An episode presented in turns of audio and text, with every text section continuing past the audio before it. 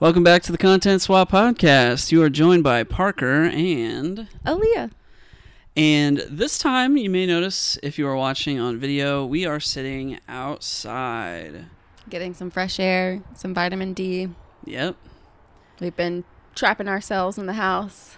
We have been trapping ourselves in the house a little bit. Except yesterday we were we were out for a while. and Yeah. Came back and trapped ourselves in the house for for the rest for of the, the, nighttime. Yeah. yeah. But it's a nice day. It's not too hot, not too cold. Yeah, we're out on the back patio. Got a nice lovely view. Some birds are chirping, just living their lives. Yep. Just Fun. completely separate from us, but adjacent. yeah. Mhm. It is nice. I'm just I feel relaxed Yeah. just right now. yeah. Ooh, am I gonna be able to do this podcast? You'll make it through. You'll survive. Yeah. Well, do you want to summarize for the good people what the Content Swap podcast is? Sure. What we do here? If you're new to Content Swap, what we do is Parker and I choose something for each other at the end of every episode to engage with, whether that be a movie, book, TV show, video game, whatever. Um, and then the next episode, we talk about those things. So that's what it is. That's what we're here to do. We have never recorded outside before, so apologies if the audio is all jacked up on this episode. I don't like we're holding the microphones in our hands for the first time, which so far seems fun and relaxing because we can sit back, but we'll s we'll see how it plays out. I feel like I have a death grip on mine, though. I feel like yours looks more relaxed. Oh, Do yeah, I look I'm like, I'm death gripping? You de- you definitely look like you're death gripping. right. I'm trying to keep it still. I don't know. I'm afraid. Ah, I think you're fine. Okay. I, my only worry is that because we have the gain on our uh, inter- audio interface pretty much always set super high, and that's because you know sometimes we're over here and sometimes we're right here, and Right. we can always just catch our our, our audio. Um, I'm like worried I'm gonna be talking Oh, close so to the microphone like this. I'm looking at the audio levels, and it's. Does this suck right now, uh, Well, dear listener? though, you know, because like I will listen to our podcast in the car, yeah, and I have to turn up my volume. that's so true. high. Yeah, I noticed that too. yeah. So honestly, this might make it better. Yeah, we'll see. Yeah. I know we just don't want it to sound muffled. That's that would be the one thing. Um, yeah. Like Well, isn't that the point? like we don't want that, you know. Oh, isn't that the point of these squishy things that are on our? Well, yeah, that is the point of the squishy things, but you know, better be doing the phone job. things. Yeah. Well, we'll see how it goes. Yeah. Anyway, um any any fun updates since the last episode that you would like to get into before we start uh, talking about our pieces of content? No, I kind of dropped everything because my internship started, Yeah. and um, it's early mornings. I'm up very early. I get home, and when I get home, I'm like passed out already. I eat dinner and I go to sleep. So, been putting a pause on playing games, on reading, which kind of sucks because I was like really enjoying the things I was engaging with. But you know, once I get used to my schedule, I can pick those things back up. Yeah, and it's Memorial Day weekend. Ooh, somebody is so loud. Somebody is zooming. We got a rocket ship uh, I flying past us right now. Why was that so loud? Anyway, Yeah, people love their fast, loud motorcycles. Yeah. Anyway, um, yeah, well, it's Memorial Day weekend, so Yeah, we will, we will have a little have bit of a chance off. to chill tomorrow. for sure. I want to finish this book that I started and haven't picked up since I started it. Yeah, Um, because there's so many other books that I want to read. so yeah. You me. getting behind on books? I know. What is going on? I know. It's stressing me out actually because I on Goodreads, you know how you set your like challenge for how many books you want to read, Oh yeah. and mine's like you're one book behind, and I'm like no, no. Once you start that trend, next thing I know, I'm ten books behind. Yeah, now you having that stress of keeping up with books is now video you're game Yes, that's exactly. Well, Yeah. Yep, you just read my mind. Yeah, yeah, that's true. Yeah. I mean, I I'm still working, so I will say this past week was a lot work wise, so I haven't had like a huge chance to play more Zelda. So Yeah, no real updates on that. Still enjoying that game. Um, yeah, I beat the uh, I beat the first temple. If uh, if the listener has been playing Zelda too. Uh, yeah, I beat the first temple. I'm on the second temple. Once I got to the second temple Mhm. of like four or five temples, I decided like, oh, I'm doing too much. I Mm. need to do less main stuff and do more just Exploring. unintentional stuff. Mm. Yeah. Got you. So I, I'm doing a bit of that, and I'm I'm finishing up some kind of just poking around in that general area, and then I'm gonna go to that second temple and hopefully get that done by the end of the weekend. Nice. Yeah. Yeah, that's Cool. that's pretty much all I got. Awesome. We finished a season of Survivor. Yes, we picked night. that back up, which has been fun. Yeah. Um, we always do so. We always do this like challenge where we before the season before we start the season we both pick people for our own teams Mm-hmm. and then whoever wins like who, whichever person Has the winner on has their the team. winner on their team like they get a day of doing whatever they want Mm-hmm. so i won this last season because i had boston rob Yeah. on my team and he won finally Spoilers for i that mean these are season. so old Yeah. if I was me, not me, listening, if I was me like a year ago listening Yeah. to this now on a podcast and they suddenly spoiled that Boston Rob won a season, I would have been like, what? I didn't know. What? That's too bad, so sad. Yeah. Those seasons are so old. I know. Um, They- I mean, they are. Yeah. But so we get a day of whatever I want to do. Yeah, which is funny because yesterday was a day that we spent doing whatever you wanted to do. That was separate. And then at the end of the night, you won a day of whatever you want to do. So good for you, huh? Yesterday was date day. yeah. That's different from survivor day. winning day. Uh, All right. yeah. Well, yeah, that was season 22 Redemption Island that we watched. Yeah, It's a good time.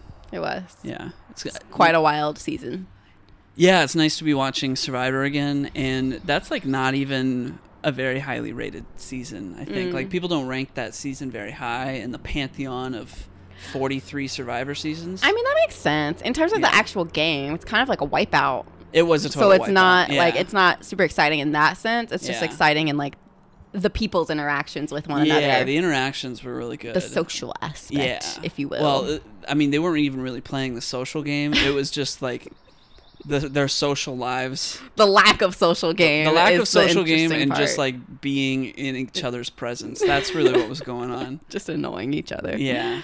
But Yeah. that that was still entertaining. So, Yeah, yeah. Definitely sure. would not rank high as far as like people playing the game yeah, because it was really just one person playing the game. yeah, and he did it flawlessly, Yeah. which is why he won. Yep.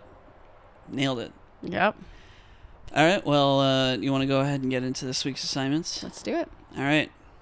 I believe I am 1st Mhm.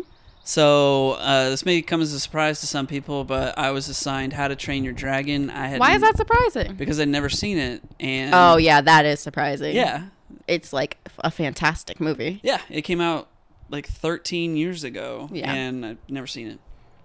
Crazy. Two sequels, and you call like yourself a movie man. Three spin-off shows.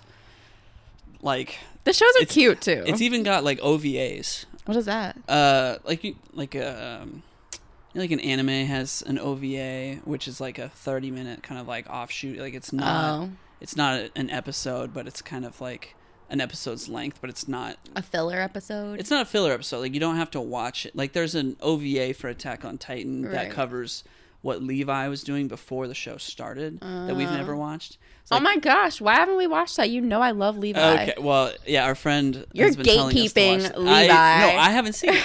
I haven't seen it. um. Anyway, so like yeah, like How to Train Your Dragon, I found has like its own OVAs, as in like a like a Christmas special. Mm, I didn't know it was based on books. Did you know that? I did not know it was based. It on is based on these children's books called Oh, How to Train wow. Your Dragon. Yeah. So, if you're not familiar with How to Train Your Dragon, which would be a surprise given the major merchandising opportunities that were at play for the last 13 years, uh, it is a movie that DreamWorks released in 2010. Um, I did not take any notes while we watched the movie. I just kind of wanted to sit and enjoy the movie. Uh, but I did end up writing notes, and this morning I was like, oh, I got to write my high level summary, which is, you know, a quick two minute summary of the whole movie. I ended up spending an hour summarizing the whole thing from just my head. And I'm probably just going to end up reading through that. Hopefully, it doesn't take too long, but. You're giving like me- looking at you are you giving like me a very intense face. I'm just saying. I'm just I'm just gonna sit here and read. Okay. I want to read it because I did put some thought Just, into but just a the comedic timing. I had a really hard time summarizing your movie. Oh, I bet. So try your best to make it brief because I don't know how brief I can make yours. Okay, I mean, I could go I could go off the cuff trying to make something like brief right now. I mean, go for it. I mean, whatever you want to do. Uh, I'm just Oh, is that it? Yeah, That it's is not long. brief. Oh my god, no! it's you are not long. reading. This You were like- not reading that. It's like a whole story time. that is literally pages. Okay, okay, Please okay, make that brief. each of these is like there's paragraphs in here and each of them is like a main idea so maybe i can maybe i can do some scanning anyway the movie takes place in a fictional viking land called Berk which is constantly under danger of dragon attacks and there's all kinds of different dragons that attack them but there's none that are as bad as something called the night fury and one of these Vikings that lives in this village, his name is Hiccup, and he is the chief's son. And he is going to be our main character, and he also apprentices as a blacksmith. And one night during an attack, he wants to prove himself to everyone, so he uses this net that he made due to his blacksmithing training, uh, and he wants to take out one of the dragons. And everybody doesn't have any faith in him because they're like, you know, he's small, he's weak, he doesn't have it what he doesn't have it in him to kill a dragon. So he ends up actually shooting the Night Fury, and he tells everybody, "Hey guys, I got the Night Fury." Nobody believes him though, and then he goes looking for it later. He finds it tangled up. He's like, "Well, I gotta kill it," and he realizes that it's just as scared as he is, and he's like, "Oh man, I don't have it in me to kill this thing." So he ends up not killing it, and then he notices that it's struggling to fly away, and that it's got a little wing flap on its tail that is missing. It's like left wing flap on its tail is missing, but it's got a right wing flap on its tail. And because of that, it's really struggling to fly. It can't get out of this gorge that it's stuck in. So that night, he's like, All right, I gotta go tell my dad. I don't want to kill dragons. I don't have it in me to kill dragons. Ah, just don't make me do it.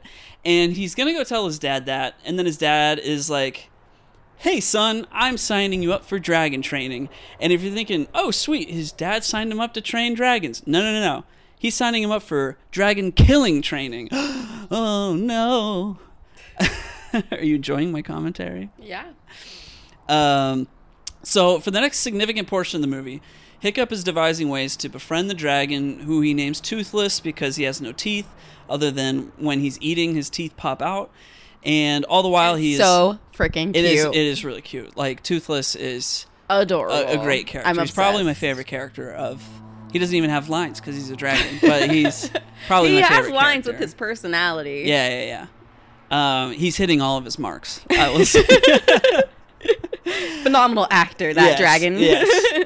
Uh, so while he's befriending the dragon on the side and not telling anybody about it, he is attending dragon training and he's applying these lessons that he's learning from teaching Toothless or like just forming a bond with Toothless. He's applying his lessons from that towards his dragon training and kind of figuring out that like dragons are essentially dogs, um, but with wings and they can breathe fire, and we don't have to kill them. So, using his blacksmithing training, he creates this wing flap system for Toothless that actually requires Hiccup himself to be sitting on the back of Toothless to keep that flap open, which he does successfully, and they do some flying, and that's like a whole fun thing that they do. Well, he's nearing the end of his dragon training, and he's doing so well that he's told that he's going to get to participate in the final dragon training ceremony, which is killing a dragon. uh oh, he doesn't want to do that. He's friends with the dragon. That's like being asked to kill a dog, which, yikes. So he's invited to go do that. He's having internal conflict over it. Meanwhile, his classmate Astrid, who he totally has the hots for, is super jealous because he's improved so much in such a short time. He was like the wimpy guy at the beginning, and now he's like getting dragons to sit and stuff or just pass out from like touching them.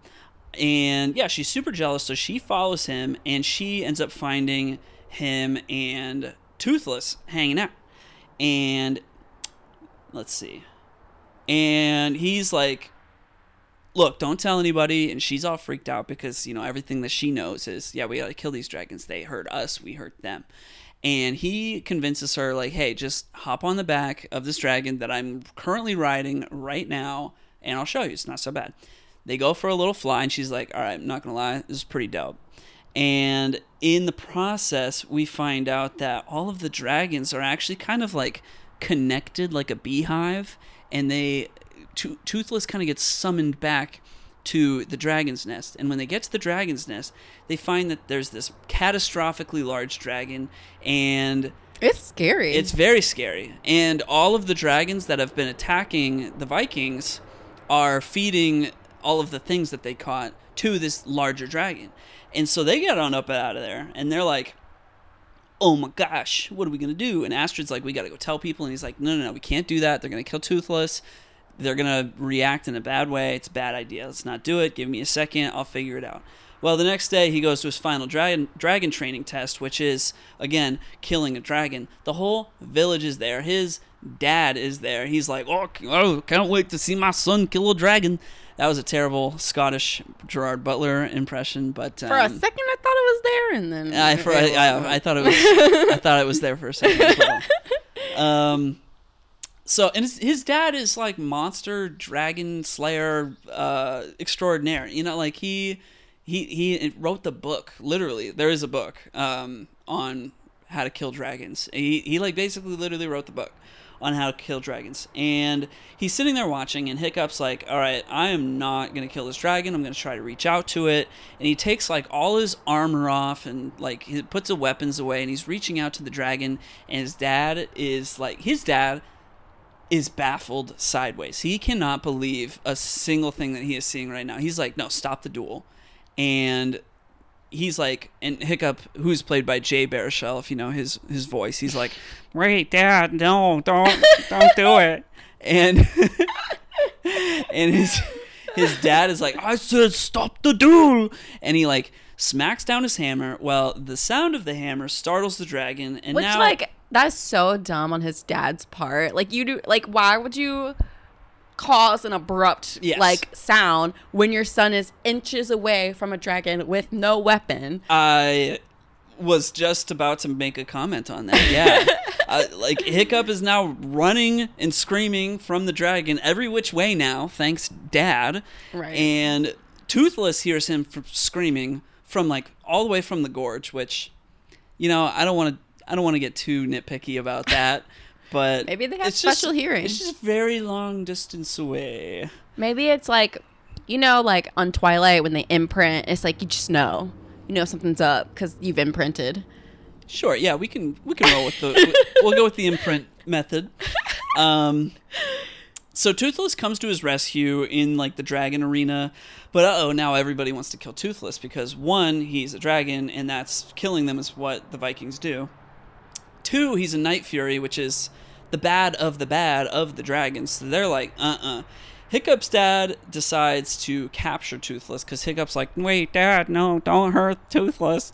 Uh, and Hiccup ends up having a conversation with his dad and is trying to reason with him. And he tells him, like, hey, the dragons, they're just as scared of us as we are of them.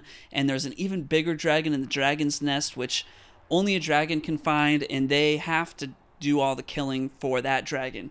Well, his dad hears Dragon's Nest and is immediately triggered and is like, all right, well, if there's a dragon's nest and there's a way to get to it, I'm going to round up everybody and we're going to go take over the dang thing. Which is exactly what he decides to do. And Hiccup's like, wait, no, dad. And then he's like, you're no son of mine. And then he walks off and he takes all of the Vikings on all of their ships. And they use Toothless as their guide, and he's like all strapped in on this ship. They go, they find the bigger dragon, they find the uh, or they they find the dragon's nest, and they flush out all the dragons, and they're like, yeah, we win because they're a bunch of idiots, and they With the one guy who's like, "Is that it?" Yeah. it's like that's all. Cool. Um, then the bigger, the bigger dragon shows up then to f up some s. I will say. um, and he that thing is so scary. yeah, it was a very scary dragon. Yeah, He um he decimates a ton of the Viking ships and probably people. Thanks, Dad.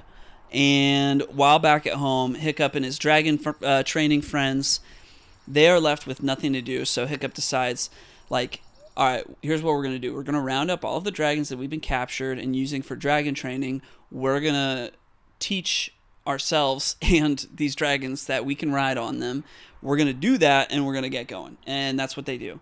And they show up to help save the Vikings because they're getting decked by this Giga Dragon. And they do some dragon fighting and stuff's getting destroyed, including the ship that Toothless is on. And he starts to fall into the water. And Hiccup dives in to save him, but he can't do it.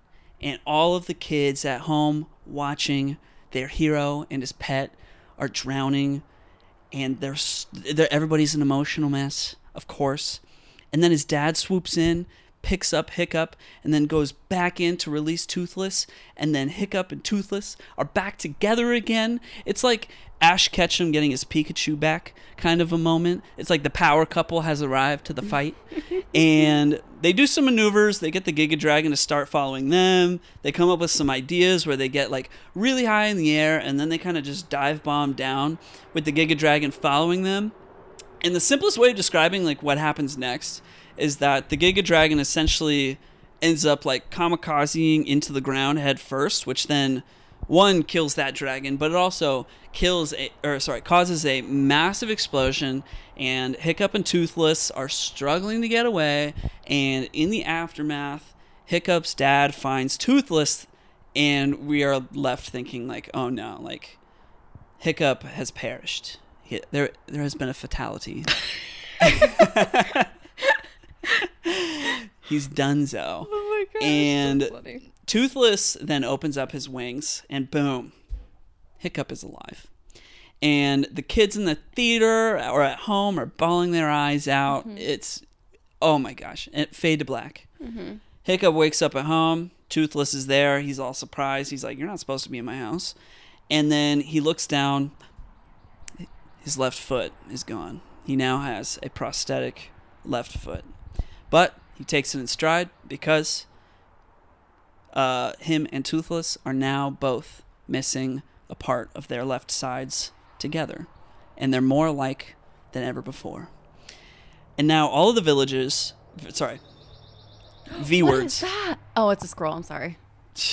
I thought it was a cool. I thought it was like a fair or something. I was like, what is that? It looks long. um, we were recording a podcast. I know. I'm sorry. I got distracted. Um, you're like the the dog in Up. I Like, knew you were gonna say that. Yep.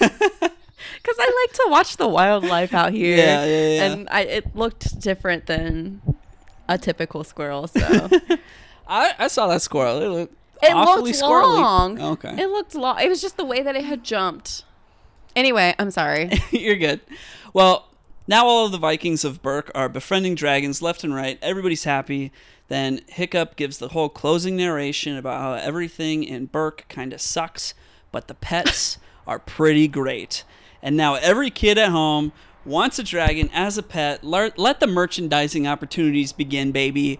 Boom. Including myself, who was old when this Yeah. movie came out. Well, older when this movie came out. And to this day, they have a toothless Build a Bear, and I want it. And like, I'm just waiting for the day where someone grants me permission to go make this toothless Build a Bear. Yeah. Uh, I mean, I grant you permission to go build this toothless Build a Bear. Perfect. Don't tell me that because I will go No, let's go. tonight. Yeah. Well, maybe not tonight, but the mall 30 minutes away has a Build a Bear. Yes, so, yeah. and I want that toothless so bad. It's so cute. Toothless is by far my favorite character. I think in animated history, Toothless is probably my favorite animated character. Mm. Wow. He's just so cute. He has so much personality. Like When he smiles and he's got Oh no my teeth and his like tongue is flapping in it the wind. just warms my heart. yeah, it's like they nailed it. yes, That like oh yeah, Perfection. it's great. So um, yeah, that's the whole movie. Did you enjoy my my summary? Yes, you did a good job making it brief. Thank you. Even though you went through majority of the I, movie. I went yeah, I did go through pretty much the whole movie, but yeah, good job. I I know I I tried with the with the comedy. I was a little nervous. Yeah, I, I hear you. I hear you. Yeah. Um, so as far as what I thought about the movie, I was kind of thinking about like why I hadn't seen the movie, and I think I wasn't interested when it came out. One because I was sixteen. Um, Yeah. I was just kind of into different things at that time, Mhm. And but also like even now as I'm watching it, like you can kind of tell that those main side characters that are his friends are just they're like Rugrats characters yeah. and they're kind of just there because they're all going to get their own type of dragon and they're going to sell a ton of toys Yeah. just based on that alone Yeah. like write that in get them some friends with some different dragons mm-hmm. and then every kid and their friends is going to do the same thing you know? Yeah. so they're ultimately like uninteresting characters that uh, yeah they they really only serve the function to like one give him some extra firepower when he goes to attack the big dragon at the end because now he's got like a legion of five dragons in tow.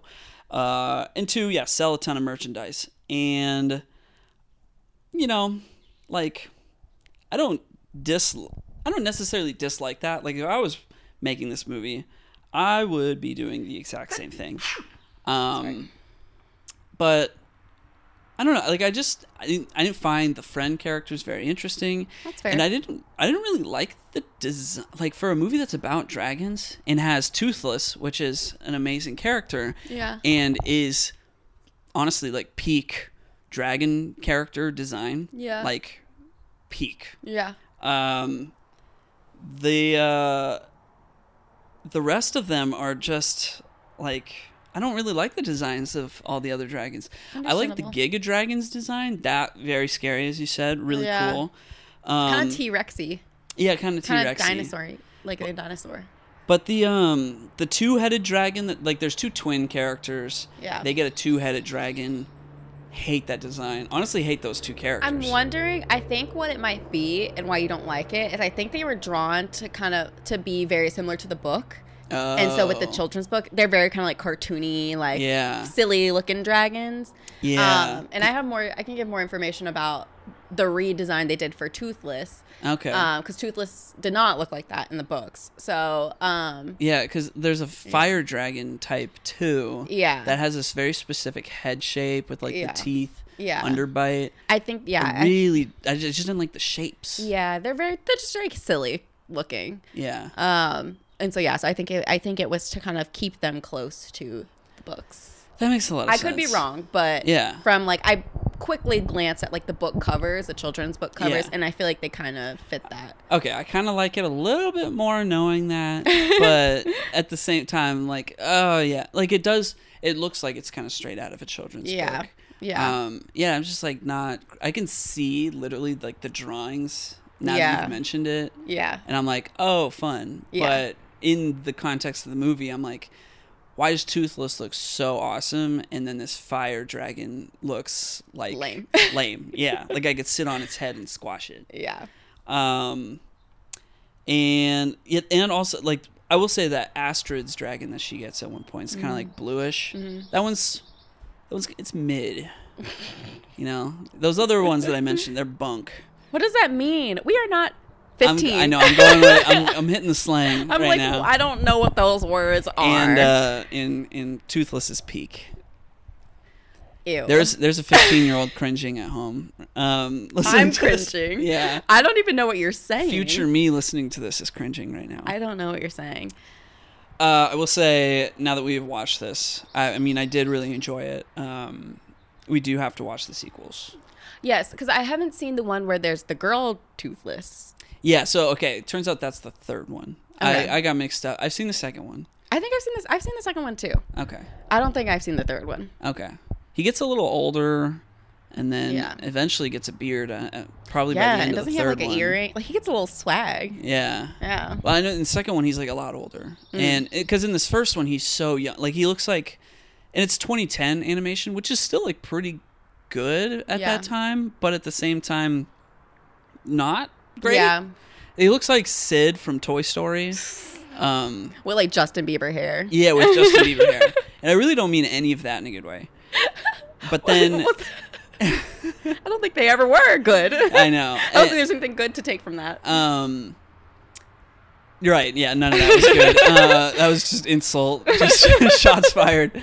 Um, but I will say, I, I did look at the posters for the newer movies. Yeah. And I looked at his character design. He's a little He older, and the animation's better. I'm like, oh, okay, he looks Yeah. cool.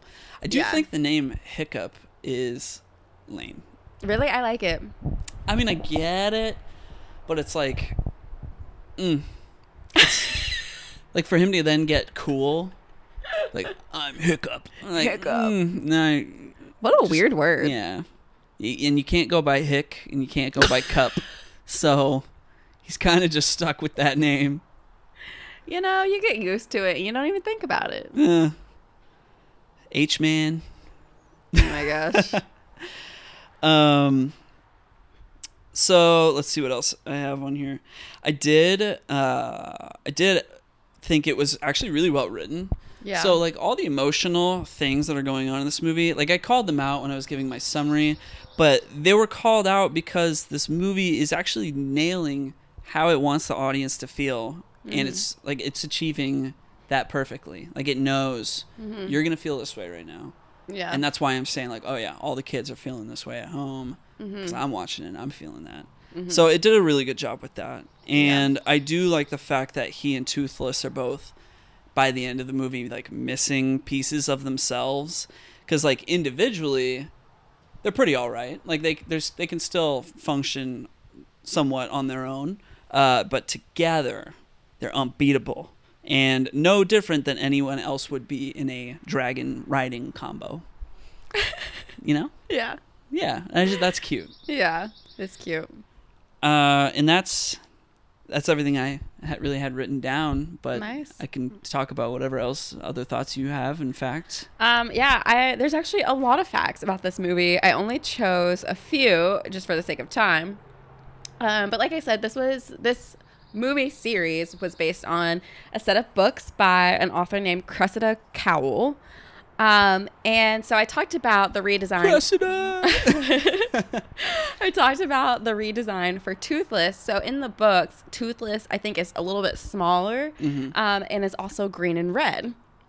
And Oh. so Toothless is not black in the in the books, um, but the animators reached out. Well, they after talking to the author of the books, they all agreed that they could do a redesign for Toothless. Okay. Um, and they took a lot of inspiration from various things. So in terms of like appearance, they made him black because they were inspired by one of the designers or animators had on their desktop background like a Black Panther thing, and so that like inspired them to like Oh. make Toothless black. that makes a lot of sense. Um, the face of Toothless is inspired by like salamanders, but also Yep. Stitch. So the directors of these movies ah. actually directed Lilo and Stitch. They Oh. used to oh. work for Disney. Oh. They left Disney and they are the ones who did Kung Fu Panda. oh, okay. So yeah, so they were part of this project, took inspiration from Stitch, which makes sense. Makes a ton of sense. Yeah. Um, and then a lot of toothless toothless's like personality is like like you said like dogs cats like mm. they made it they made at first they were gonna make toothless more like uh what's what is it uh more like wolf like Mm. but they decided to go in a more like feline kind of like the way Yeah. that toothless moves and Well, things like that He's got he's got wolf energy. He's got he's got sigma dragon energy. Um, oh my gosh he's kind of like because he's the only night fury. He's kind of got that like loner mm. kind of thing. Yeah. Um, yeah. So another fun fact in the animation. So there's a scene where this is when um, Hiccup and Toothless like first bond, I guess. So Hiccup goes to touch Toothless, Mm-hmm. and Toothless kind of hesitates, and then Hiccup puts his like hand on his head, and it's like now they're friends. Like now they're bonding. Now they're like cool with one another. Was that the imprinting moment? Yes, the imprinting moment. Um, but that hesitation that Toothless had was actually an animation error, but it worked so well and it looked intentional that they kept it because they How do you like, error that? I don't know, I'm I don't know if like the movement like it wasn't supposed to have that like. like it glitched? yeah, I think it was like a glitch, and then they were like, "Oh, but it works," and so they kept it. Yeah, Interesting. yeah. I don't know. I don't know what an animation error means exactly, so I could be wrong, but it Yeah. just said it was an animation error, but they liked it so much and it worked so well that they just kept it in there. All right. Yeah. Interesting. Yeah. Um, so due to the popularity of this film, um, many animal shelters reported that so many black cats were adopted and named Toothless, Oh. which is so sweet. Yeah, that That's is- awesome. That is sweet. I, I thought that was gonna go in the wrong direction. what do you mean? Like you know, everybody wanted a Chihuahua because Paris Hilton had one, but then they ended up putting it in the shelter because nobody oh could take care of a Chihuahua. that happened? In culturally, m- yes, Oh my gosh. Oh my gosh. I did not know that. yeah, lots of Chihuahuas What? were in shelters Because because so many. Yeah, because everybody That's- wanted a Chihuahua, like in their in their handbag, like Yeah. they wanted to be like Paris Hilton, and then they realized that you know ch- Chihuahuas didn't have the temperament, like dog temperament that they wanted, and so a whole bunch of them needed to be adopted. I'm shook. I did not know that information. That's crazy. Yeah. Um, well no, this is good. It just a lot of black. Okay. Yeah. Yeah. yeah. No, I'm glad. I'm glad this went the other way. That's great. Good to yes. hear. Yes.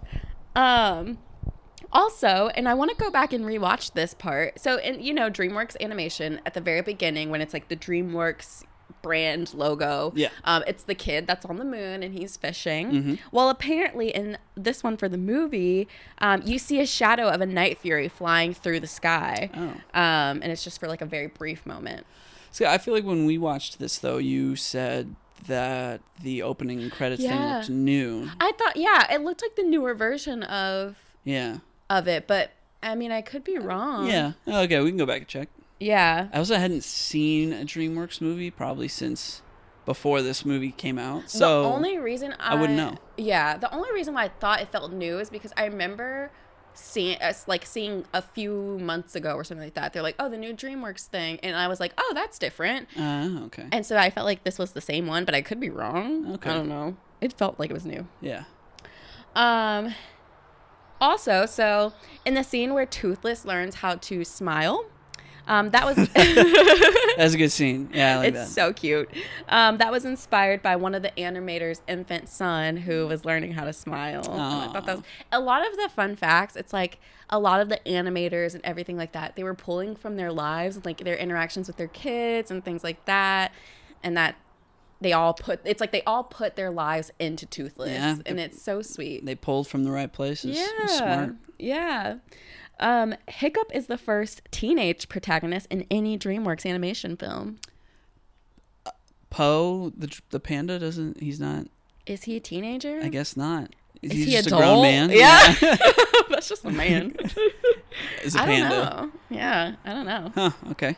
Uh, so I think you'll be interested in this one, especially in the way that you described some of the action scenes. Yeah. So a lot of the flying scenes with the dragons were inspired by combat and aerobatic aircrafts. I mean, that makes a ton of sense. I Yeah. mean, wh- where else are you going to drive inspiration from, honestly? Yeah, it says Toothless performs many recognizable aerobatic maneuvers such as loop, snap rolls, and combination. Oh, cool. Yeah.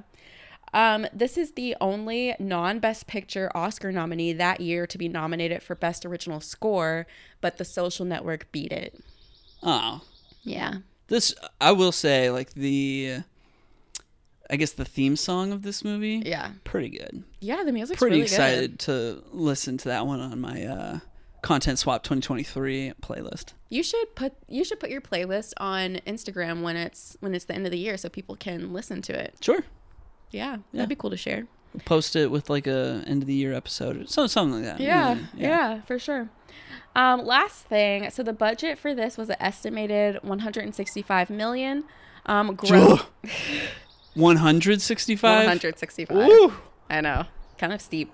Um, gross U.S. and Canada, it made 217.5 million.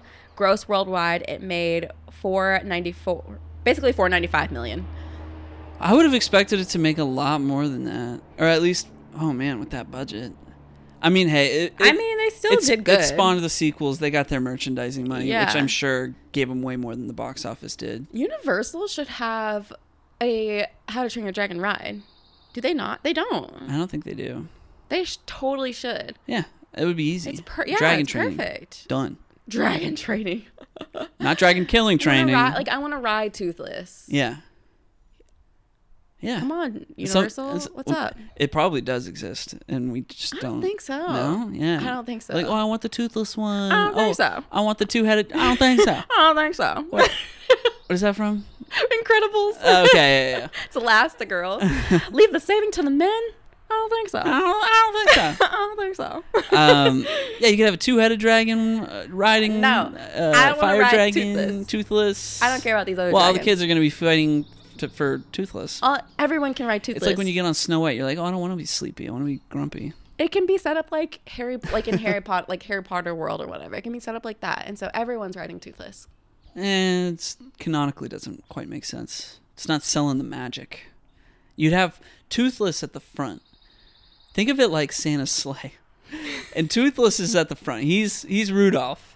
And then you got all the other dragon types behind him. Well, why can't it be one giant Toothless and we all sit on Toothless? Uh, well, that would it would be too long.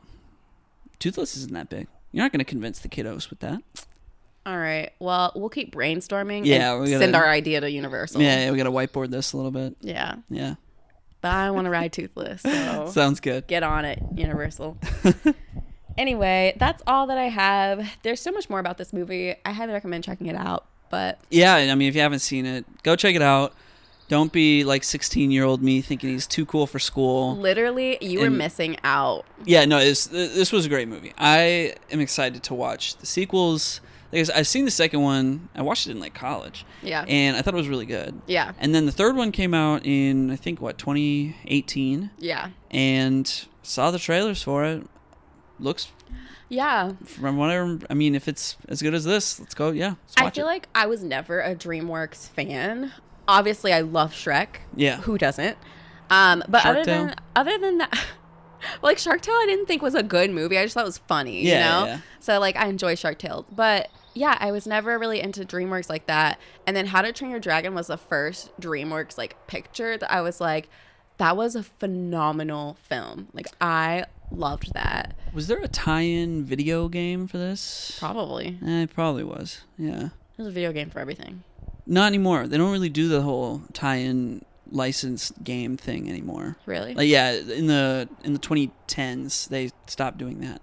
Oh. I mean, games just got too big to make. You know, Mm, that makes sense. like it was super easy. You could crank out. Yeah. You're making your Cars movie, and you can crank out the development of the game in like eight months. Yeah. 13 months it probably probably longer than that but like Yeah. you know the quality doesn't have to really quite be there these days it would be way too expensive and you can't convince people to play it because there's just so many better options That makes sense. I heard there was a Ratatouille game. Is that true? that is true you don't cook though you play you, it's a platforming game where you run around as remy In Like- Paris? probably yeah but the opening level is like in the lady's house in the country Oh my gosh, the granny. yeah, but are you like trying not to get shot? Let me like, just is Yeah, yeah, kind of. Well, I mean, not no. There's probably like I think there's combat to it. I've literally watched like the first hour of gameplay for some reason. Okay, Um, I'm gonna sit down and watch someone play the game because I would love to It's, play that. It's not supposed to be good, and you don't. Again, you don't cook. really, I heard it was good. Oh, was it? I don't know. Someone told me it was good. Well, you don't. You don't cook. If you want to do some fun cooking with Remy, you should play Kingdom Hearts three. well, no, I don't need to cook. I just want to be Remy. Okay. Yeah. All right. My bad. I mean, because in Disney Dreamlight Valley, you can. oh, cook. you can cook with him. Yeah, yeah. Yeah. Okay. So yeah, I don't need the cooking aspect per se, but Oh. I just want to Well, like run. the- I want to run oh. around Paris. Okay. Well, yeah. You might be. might be surprised in what you find when you get there, but go for it. I yeah, I encourage you to check that out. We'll see. Yeah, we'll see. Cool. All right. Is that everything that you wanted to say? That's all I want to say. I'm glad you enjoyed it. I love this movie. Yeah, It's thanks. been a while since I've watched it, so I'm glad we got to sit down and watch it again. Yeah, thanks for the assignment. Uh, hopefully, we sit and watch the sequels before the end of the summer. Yes. Yes. I want to see the newest one. It Sounds looks really good. cute. Yeah. All right, let's move on. All right. What did I assign you? Oh goodness, I should have reread my notes, even though I took them this morning. um, so I was assigned a fun little movie called Warriors of Virtue, which I had literally never heard of. Turns out not a lot of people have. I don't. I mean, I believe that. That does not surprise me. Um, this movie was absolutely crazy, Mm-hmm. like insane. It came out in 1997, I want to say. Okay, this movie makes you feel like you are on drugs. Like it's insane. I agree. so anyway, the overall summary, and I, my it might be shorter than what you said, but Okay. I'm gonna try my best. I'm leaving out a lot of detail. We will get to it. yes. We will fill in the gaps. Sure. But here's just the overall summary.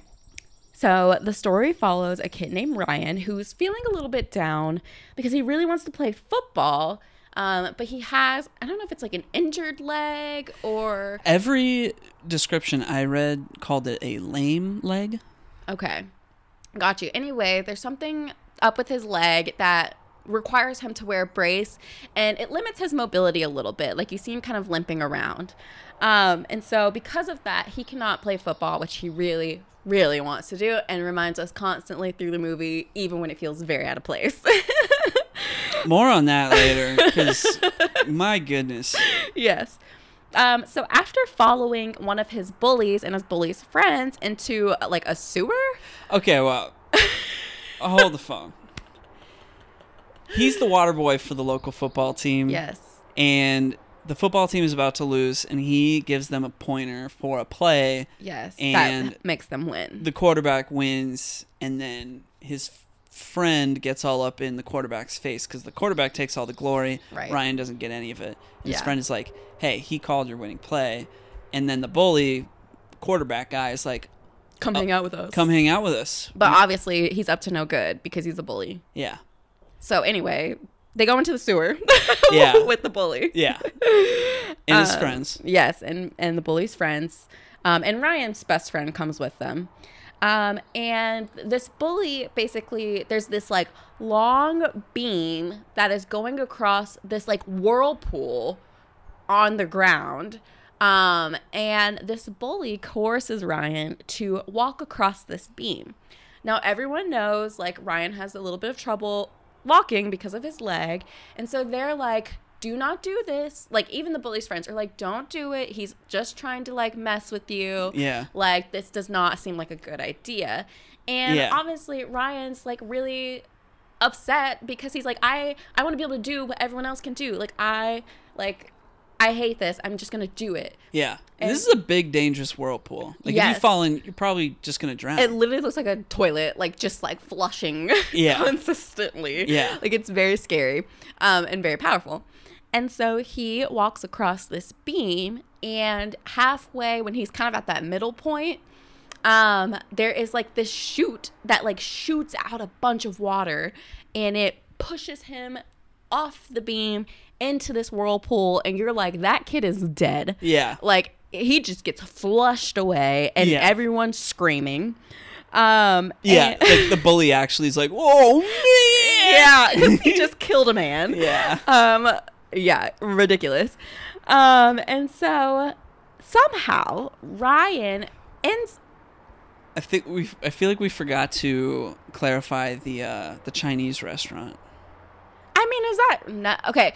Before before all this happened, Ryan has a friend named Ming who works at this Chinese restaurant. It's the owner of the Chinese He's restaurant. the owner of the Chinese restaurant. And he's he's like a chef ninja. Like he like does all these nin- like martial arts moves while he cooks, and he's like super cool.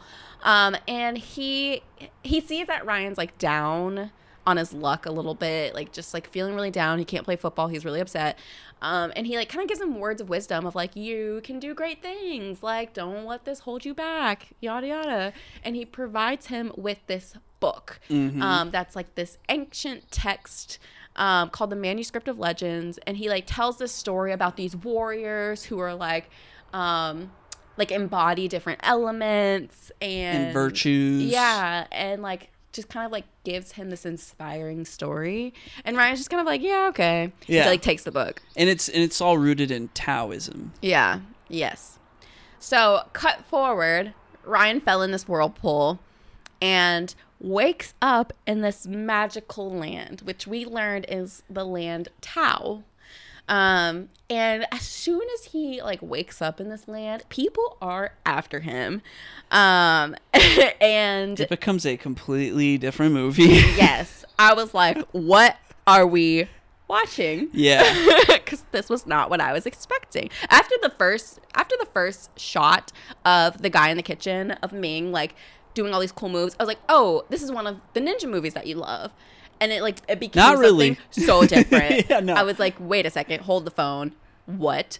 Um. So anyway, people are after him. There's like these like knight looking men, like in like knight armor, kind of. Yeah. Um. They come after him, but he gets saved by something we don't know what this something is really. We Mm-hmm. see a little short snippet of who it might be, and I was just like, "What is that?"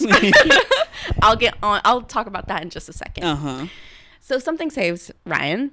Um, however, the henchman had like taken his backpack, which had this book in it, The manuscript. the manuscript. Um, and so Ryan runs into a little bit more trouble with this like other guy, but this woman comes to his like rescue. Yeah, she quite literally comes sliding in. Yeah. Um, and her name, we find out, is Alicia. And so Alicia uh, is like, oh, let me take you to Master Chung.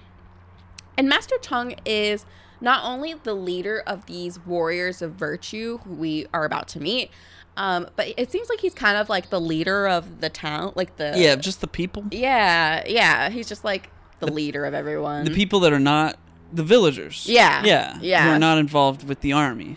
exactly. Yeah. Um, and so Ryan meets Master Chung, and Master Chung is like, "Well, let me show you." Excuse me, sorry, I just burped. Excuse me. um, Master Chung is like, "I want you to meet the um, uh, the Warriors. warriors of virtue." And so the warriors of virtue turns out are a group of five. However, there's only four right now. Kangaroos. Kangaroo warriors, baby. and when I tell you, these are full humans in kangaroo In prosthetics. Yes. And it is so distressing. They are using animatronics to emote these kangaroos' Yes. faces. It is quite literally the worst thing I've seen visually. It's very disturbing to the eye. But can you acknowledge that it's pretty impressive? It's all done practically. I mean, what's impressive is they're doing martial arts in all In this these stuff. suits, yeah. That's impressive. However, it's like it kind of reminds me of um which I've never actually seen these, but I feel like I've seen clips. It reminds me of the old Planet of the Apes. Mm. I mean, I just think about like the Teenage Mutant Ninja Turtles. They had to do kind of the same thing. Mm. Yeah. Yeah. It's very weird.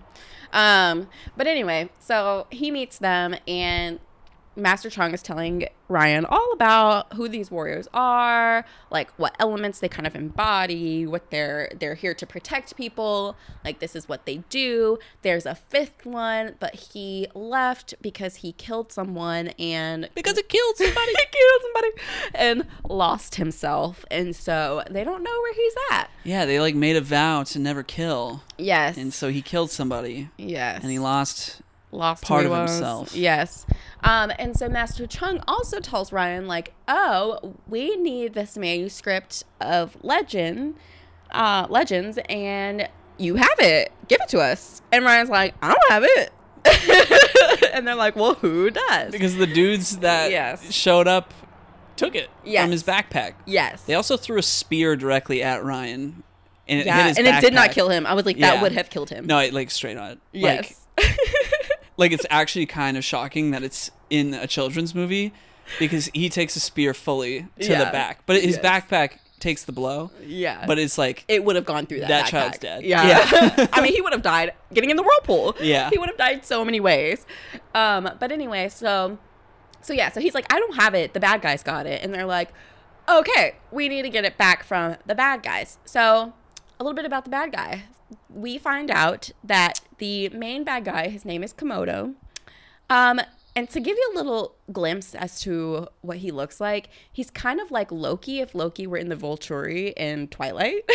yes, like that is That's the best description perfect. of him. You- I mean, you could literally edit Komodo into like the group of the Volturi. He'd fit Yep. just right in. yes. Or or like when they're hanging out in Asgard in one of the Thor movies, just just edit him standing Yeah. next to Odin. Fits right in. yes. Yeah. Yes. Um, and his acting is quite intense. Yeah. yeah. Um, yeah, he's he's a lot. He's very theatrical. Um, but basically, we find out that Komodo um, is kind of ruining the uh, ruining Tao because he Tao has this like vibranium in a sense that they call Zubrium. Zubrium, that's right. Zubrium. From Um, the life springs. Yes, and Komodo is and his henchmen are taking all of it and like drinking it to keep themselves young. So they're basically maintaining like immortality es- essentially. Um, but they are kind of tapping out of all the resources and so um, Komodo needs this book because he thinks he can get to another world um, using the book where he can continue to live forever. This other world being Earth, Earth, as we know. yeah. it. Yeah. And so um, he gets the book. However, he cannot read it. And so he is like, okay, I need that kid to read this for me so that we can accomplish our mission. Yeah, it's some cheesy like you're the chosen one kind Right. of thing. Like only the Yeah. chosen one can read from the book. Exactly. Ryan Jeffers. Exactly. So to make this short, um, essentially now you have these henchmen and this bad guy who's after Ryan because they want Ryan to read this manuscript so they can accomplish their mission. You also have the warriors um, of virtue who are trying to not only protect Ryan but protect Tao, so they need to get this manuscript back. Um, I mentioned there was a fifth warrior. At some point, Ryan finds him because they need they need him. Yeah. they're like, we cannot, we're not strong with just the four of us. We need our fifth member. Yes, this is uh, Yun who represents water. Yes. Um, and so Ryan kind of Ryan finds him, gives him a little pep talk, and he's like, "You're right. I'll come back." yeah, he gives him the worst pep talk of all time. I'm not gonna lie. Uh, I, he literally is like, "What? You're just gonna run away?" And Yeah. like proceeds to then call him a wimp and a wuss. This and kid then- sucks. Yeah, I'm not this- gonna lie. You know, the kid. This he- kid yeah. Ryan is by far the worst character in the movie. Yes. he's the most out of place. I think the kid that plays him, fine. You know, no no shade towards the kid. It's not his fault. Yeah. Um, it's the script. It's the script. Yeah. Yes. 100%. Yeah. Um, And then, but yeah, he calls him a, a wimp and a wuss, and then Yun is like, "You're right. Let's go." and they just take off. yeah. Um, and it's like, what? Okay, this man killed somebody and is like has been gone for who knows how long, and Yeah. you calling him a wimp brings him back, like sparks that energy back in him. Like that makes no sense. There's yeah. yeah, Some- I don't know. You'd think there's something afoot, but nope. Um, so yeah, so um, basically Yun comes back to the Warriors. It's the five of them now. Um, by the end, oh, also we learn Alicia was two timing them. Oh yeah, Alicia was like intentionally trying to get Ryan to like her a little bit. Yes, I think she was trying to basically lure him to back to Komodo to carry it because she's also drinking the juice that's keeping everyone young. Mm-hmm. Like they Um, are drug dependent. This Oh, whole yes. army of people. Yes. Um, and so yeah. So we learn all these things. Um, and then by basically by the end, it's the Warriors up against Komodo. Um, they figure out with the help of Ryan, he finally was able to read the book and it talks about positive energy or something. Oh yeah, it's like positive Kung, Yeah. and and Oh, it's so all as one or something, Yeah. something like that. Anyway, Ryan's like, I know how to win, and he's like, put your medallions together. There was no mention of a medallion yeah, in the no first place. clarification that they even had medallions. it was so left field. it's like, very Power Rangers like let's let's get our put our Megazord together kind of moment. Like put our medallions Yeah. together and then they just I don't even I couldn't even tell you what happens. I, it literally, it's like a glow. Oh, it's a glow. And they yeah, win. yeah. And they went. Yeah, yeah. They they they take out Komodo. They like purify him. I guess because he had Bad- killed somebody. He had negative Yeah. kung. and that to to kill is to lose part of oneself. So that technically himself. weakened him. And so their no sense. overwhelming positive kung uh took him out and like purified him. Yeah, none of it makes sense. Um, but Yeah, no, it's- I either mean, way, yeah, No, they it doesn't. they defeat him. He becomes like a good person again. He's kind of like it's like he starts over. He starts life over. He's like, "Where am I? Who? Like, what is this? I Yeah. need help."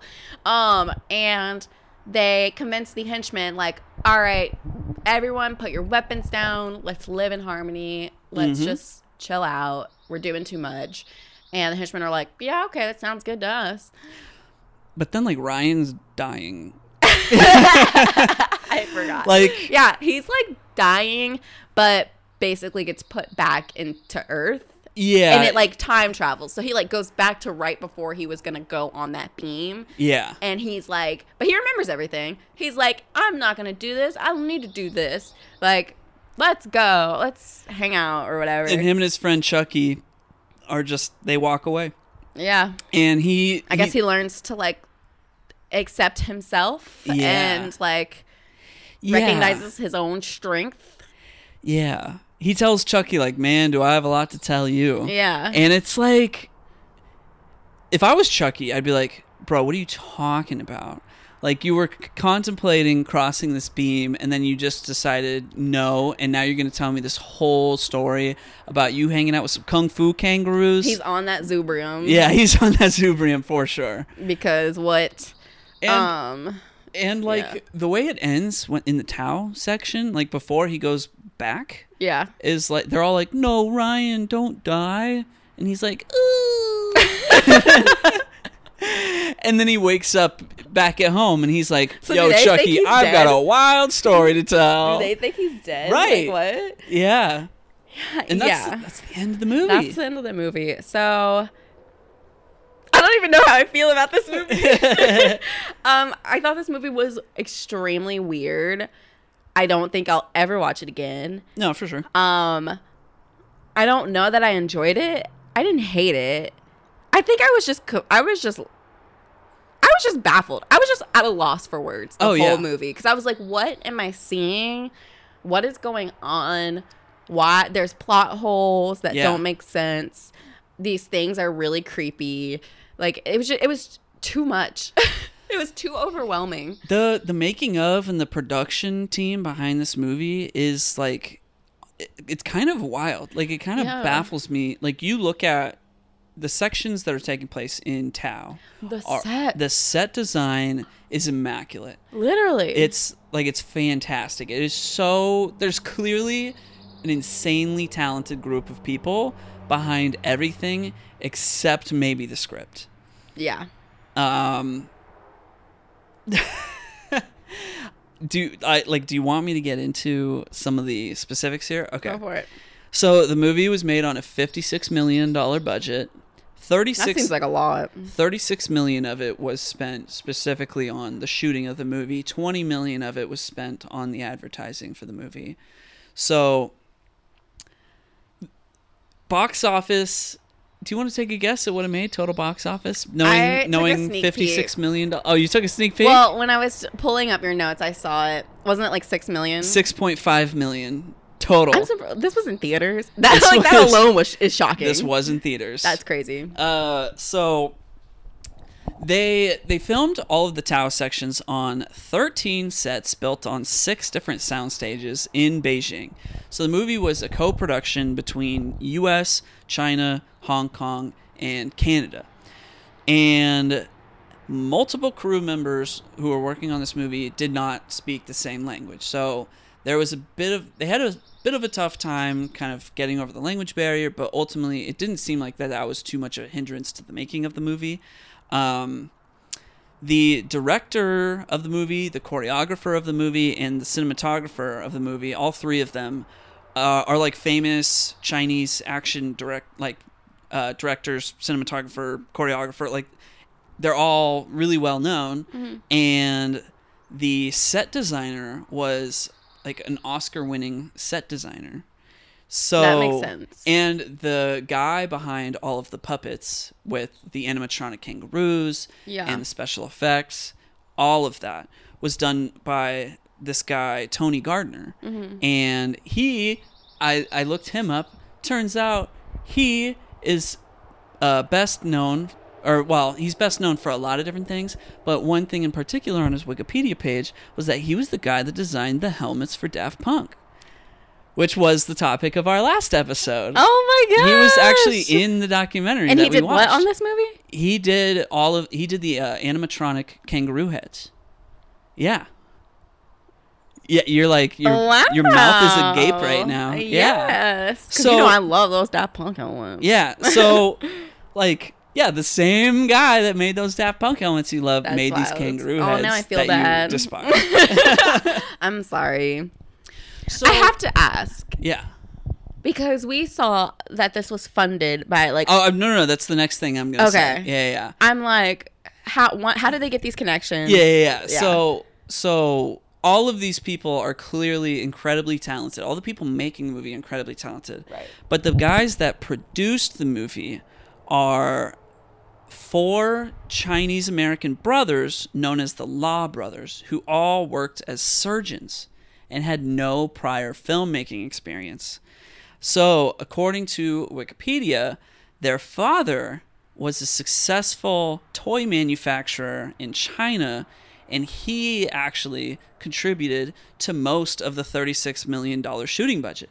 And the remaining 20 million was done by MGM that they spent on marketing. So they had never produced a movie. They and they're the ones that came up with this whole idea.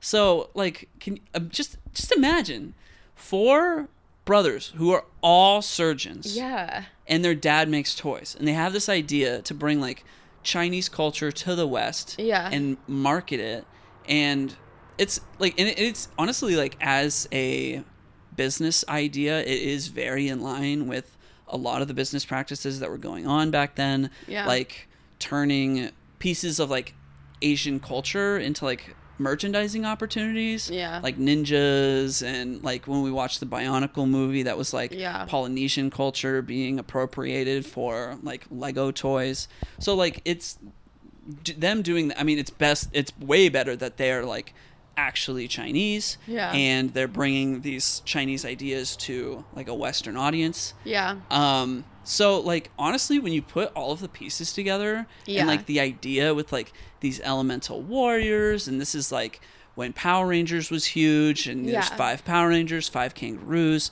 Each of the kangaroos is representing a different element. There's the Teenage Mutant Ninja Turtles, which is like dudes in big prosthetic suits. Yeah. We got prosthetic kangaroos Yeah. and like Avatar: The Last Airbender did not exist yet, so like the whole elements thing was actually like a Yeah. pretty new thing, and for them to incorporate virtues as well, like when you really sit and think about it, it's like this It's was a pretty good idea. no, it's genius. It's just not executed the no, best. no, But no. I'm like, what I'm wondering is like, how did they have the connections to all these people? MGM, I'm sure. So that oh, so they just like pitched it to MGM and they were like, we'll make it and then Yeah. we'll bring in. Okay, that yeah, makes sense. and they, I mean, they probably said like, look, like you only have to give this much money because our dad, the toy manufacturer, is gonna cover a Hard to add the significant toy chunk. man. yeah, like we want to make it this certain way in order to make sure that it's made to the way that we want. Like Yeah. we're gonna front a ton of the money. You know, I love that. I I feel like nowadays like it's hard. It, like it- it's not you can't just can't be like I want to make this movie and I'm going to go out there and I'm going to make it and I'm going to figure out how I'm going to get the funding. Like I think of like Miami Connection. Yeah. Like does that happen nowadays? Like do people just It's like, like, Tommy Wiseau own? making the room, you know? Yeah, I'm like do people do like can do people do that? I don't. I mean, I'm sure like indie filmmaking. yeah, you know? that's true. but like it's it's so not to this extent. Like Yeah. there's like I I wrote down while we were watching. Like they do not make movies like this. Like because the the practical effects like. The fight choreography is actually really, really well made. Yeah. The special effects with like, there's clearly actors on wires, and they're flying like they're in a wuxia film, which is just so incredibly well done. And you're like, I, like I, I was just so baffled watching it Yeah. because I was like, the people behind this are so incredibly talented. Why does this suck so much? Yeah, it's just a lot. yeah, I would say it's like it's the, it's all like the forcibly American elements of this movie that I think Yeah. are like the weak points. Like Yeah. Ryan being in just the wrong, the wrong land.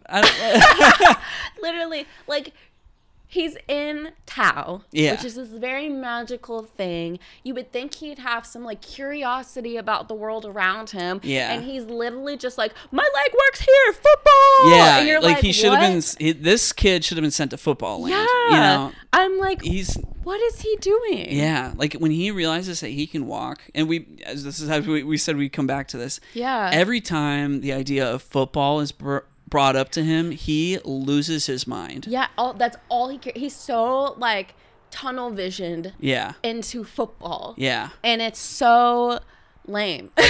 like he gets attacked by these soldiers as soon as he gets to Tao. Yeah. And you think, and he sees a this giant kangaroo that saved him. You'd think he'd be traumatized, wondering like, I want to go home and crying his eyes out. Yeah. But no, he's like, Hey, my leg works. Oh my gosh, I'm gonna be a football player. Blue Yeah. 42, blue 42, hut hut. Like, Yeah. woo, Jeffers. He takes the ball. He goes. He scores. And, he's doing this yeah.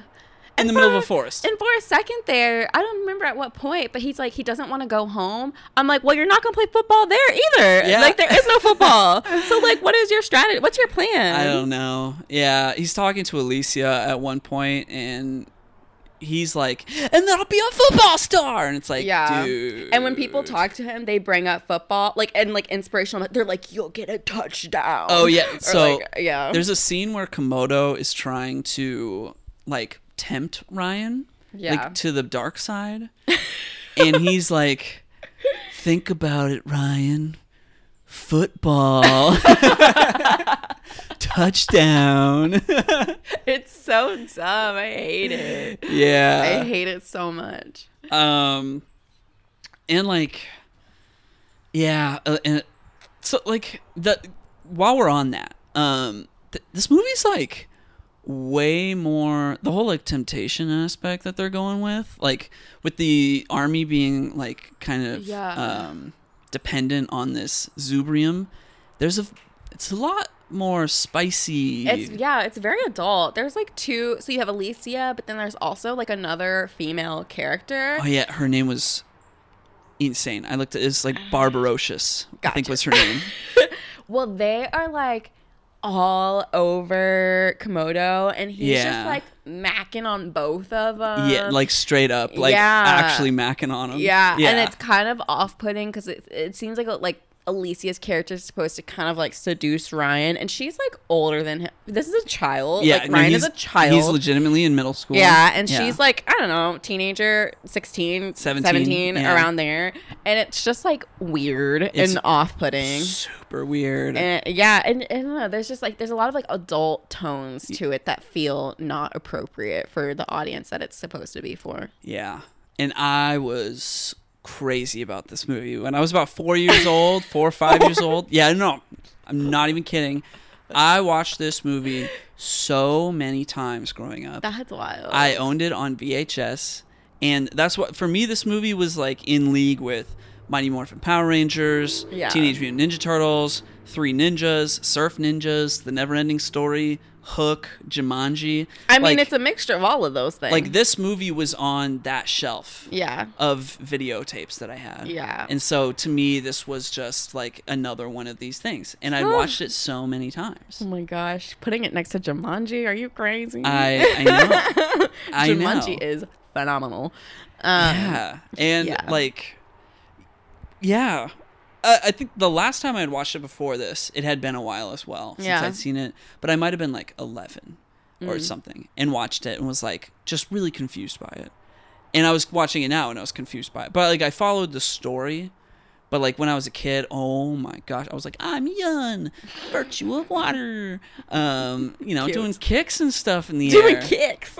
I think this is like part of why I like kung fu movies Yeah. so much. Is Yeah. like this Ninja Turtles, Three Ninjas, Surf Ninjas, Power Rangers. I mean, it's all there. Understandable. That makes sense. And you think that this movie would have been or could have been successful, especially given that like the action choreography is done by like yeah. filmmakers from Hong Kong. Like they don't have yeah.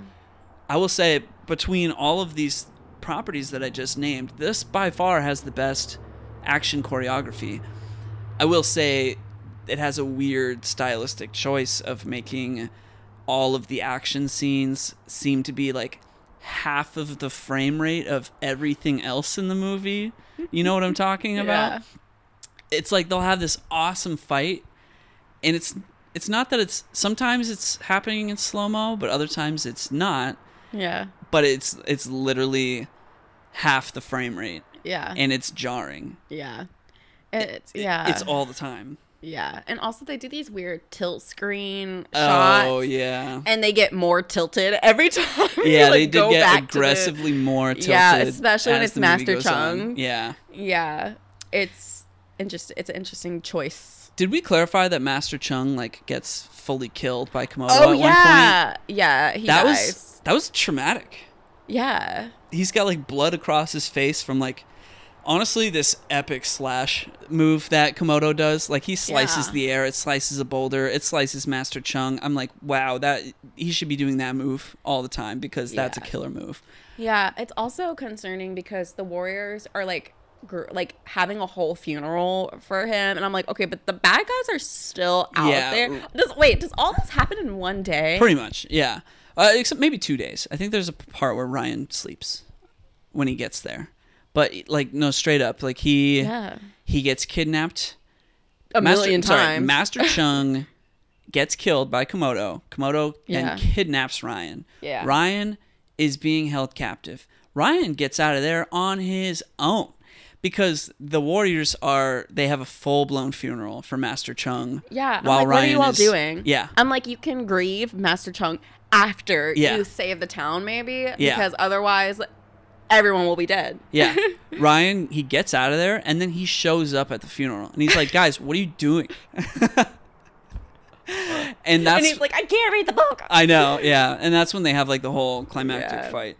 Um, so on the note of the whole like half frame rate action scenes thing, I don't know how true this is. Like the sources were not the most reliable. This was on Wikipedia, and I checked the Wikipedia source, and it was like from a review that somebody wrote.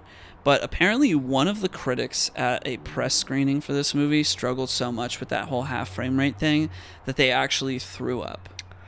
Yeah. oh my gosh. yeah.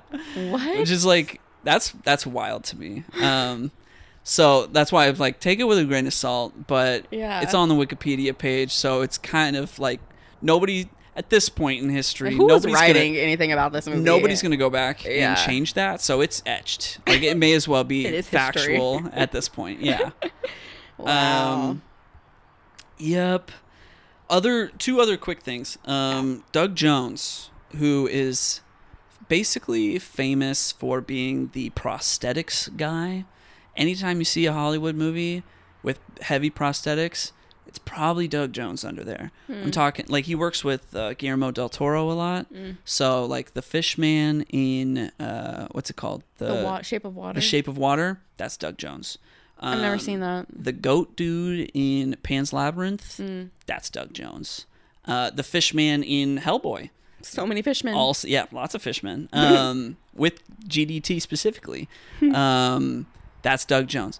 So Doug Jones played one of the uh, he played Yee, which was one of the kangaroos, um, the one that doesn't speak specifically. Gotcha.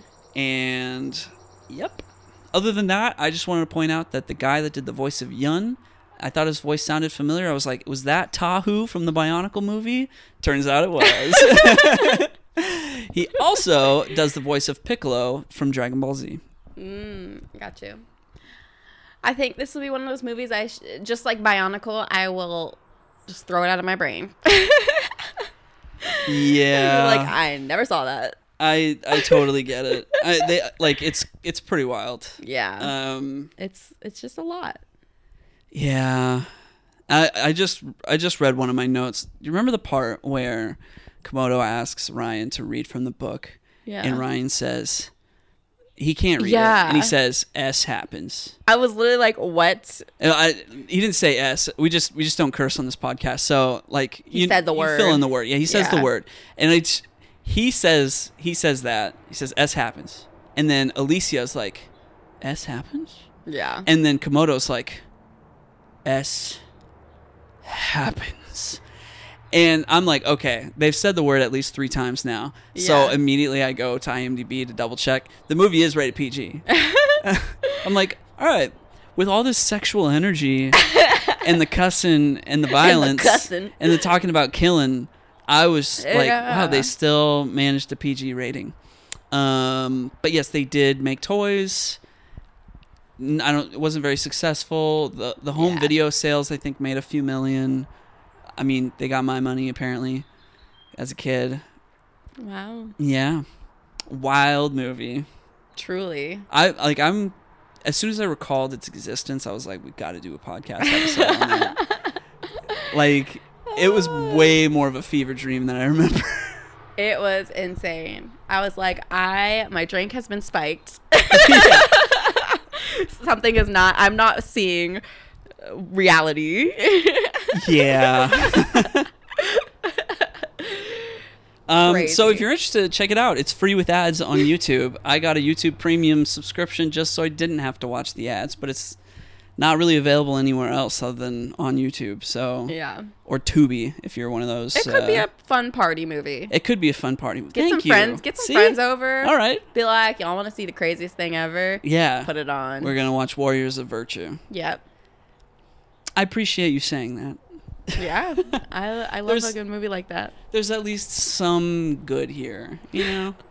It's just so, it's so absurd. Yeah. Like it- no, it's very absurd. you need a group of people to don't watch it by yourself because then you'll just be like, what? yeah. Watch it with a group of people. Yeah. That'll be fun. Hundred percent. Have some drinks. Take shots every time he mentions football. Every time he mentions football, that's You might die. you're onto something. Yeah. Make a night of it. Oh my gosh. Well, yep, that's that's everything I had on this movie. I mean, like, Yeah. I still I can't get over the fact that it was four surgeon brothers. Like, where are you gonna find four surgeon brothers to Yeah. begin with? But Yeah. and then for them to Make Their- it with their toy man dad. their toy man dad. That's awesome. I That's know. cool. I like that. Like you just if I was them in that position, hey, we're four surgeon brothers. We've clearly got to have money, and our dad makes toys, and we just came up Yeah. with this idea. Like so that that's so awesome that they carried that idea through. Yeah. They I'm sure they lost a ton of money, but I mean, they're surgeons. they're surgeons. Yeah, They'll give make them it a up. few years. Yeah. Um, also, this movie's t- like almost two hours long. It's it's Pretty an hour long. and forty. I for a children's movie. It's pretty long. I, I totally just realized I forgot to bring something up that I think is incredibly important. Um, this movie has a sequel. Yeah, Made by the Surgeon Brothers. made by the Surgeon Brothers. Um, I think maybe not all of them were involved, but they did make a sequel in the early 2000s, and it was straight to DVD or straight to home video. Uh, it's called Warriors of Virtue Return to Tao, and it actually follows Ryan and his friend Chucky, the kid that was like, "Hey, let's get out of here." Oh, and then Ryan was like, "I got to tell you this crazy story." It follows Ryan and Chucky trying to get back to Tao, and they're a little older, and they're trying to become warriors.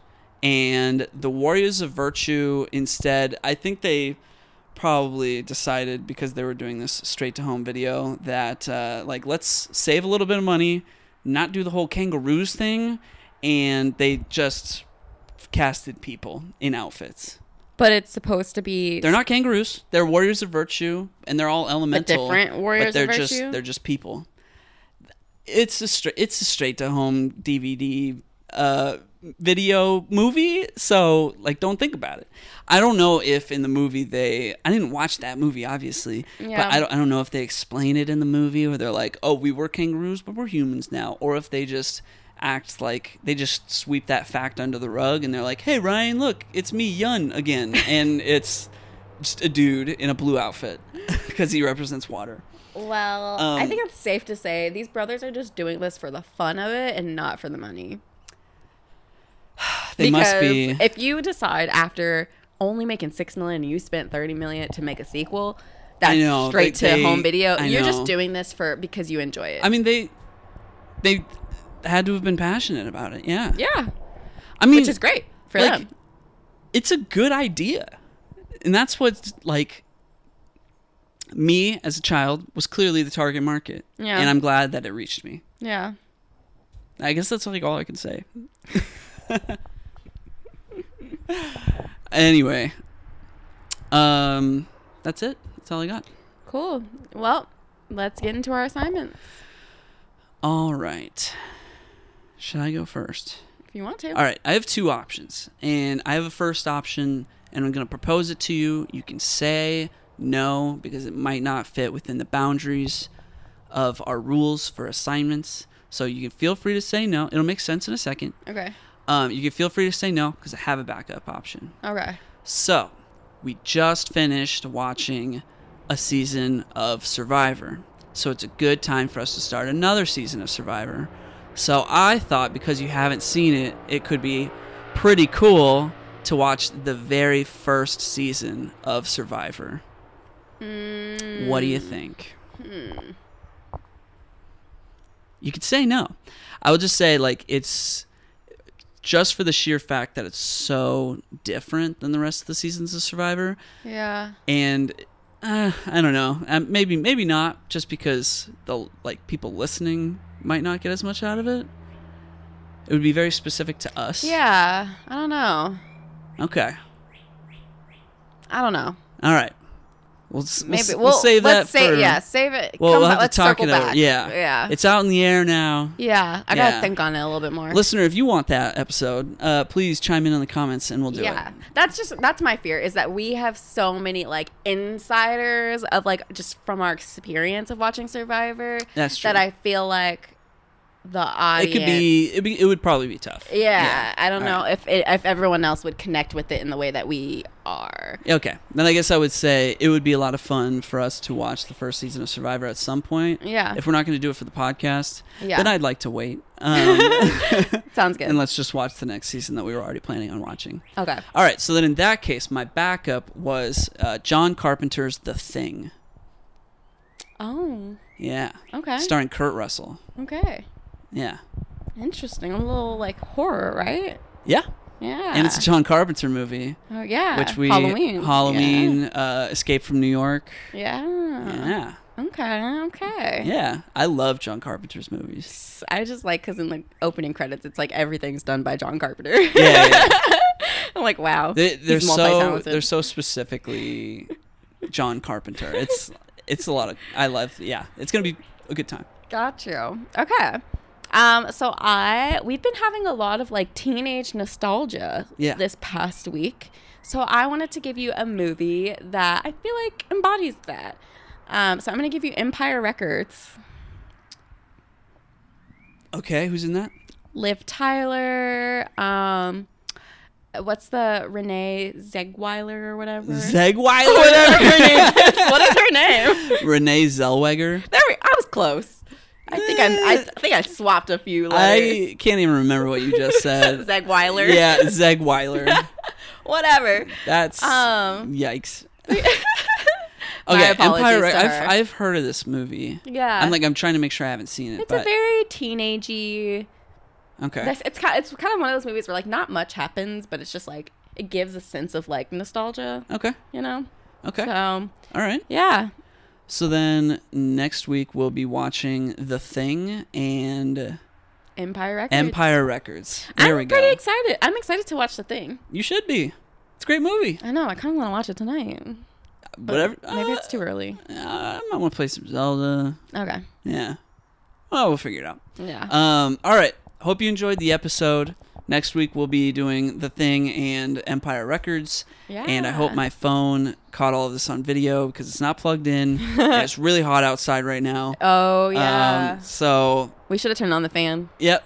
Oh, there was a fan the whole time. Yep. Um, all right. We'll catch you next time. I am sweating. We're signing out. You're right in the sun. I I, told you if you wanted to sit over here. It's okay. See you later. Bye. Bye.